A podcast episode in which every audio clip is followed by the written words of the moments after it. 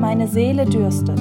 Der Podcast über Sehnsucht und Perspektiven aus der Reihe 60 Sekunden mit Gott. Heute mit Lilo Peters. Ti amo. Ich liebe dich. Italienisch sei die Sprache der Liebe, hört man oft. Aber gleich in welcher Sprache du es ausdrückst, du kannst es gar nicht oft genug sagen. Ich liebe dich. Auch Gott hört dieses Bekenntnis immer wieder gern und kann gar nicht genug davon bekommen. Die Sprache der Liebe ist in der Bibel das Hebräische. Es sind mehr als Worte, es sind Bilder, die vor den Augen der Liebenden entstehen. Das Hebräische ist eine Sprache voll Poesie, und so sagen die Psalmbeter nicht einfach Gott, ich liebe dich, sondern es dürstet meine Seele nach dir. Das ist ein Liebesbekenntnis, das ganz von innen kommt, und das klingt dann so.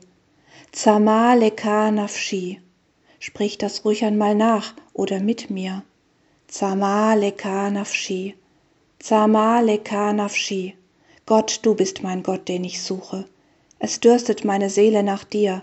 Mein ganzer Mensch verlangt nach dir aus trockenem, dürren Land, wo kein Wasser ist. Im Podcast hörten Sie heute Lilo Peters.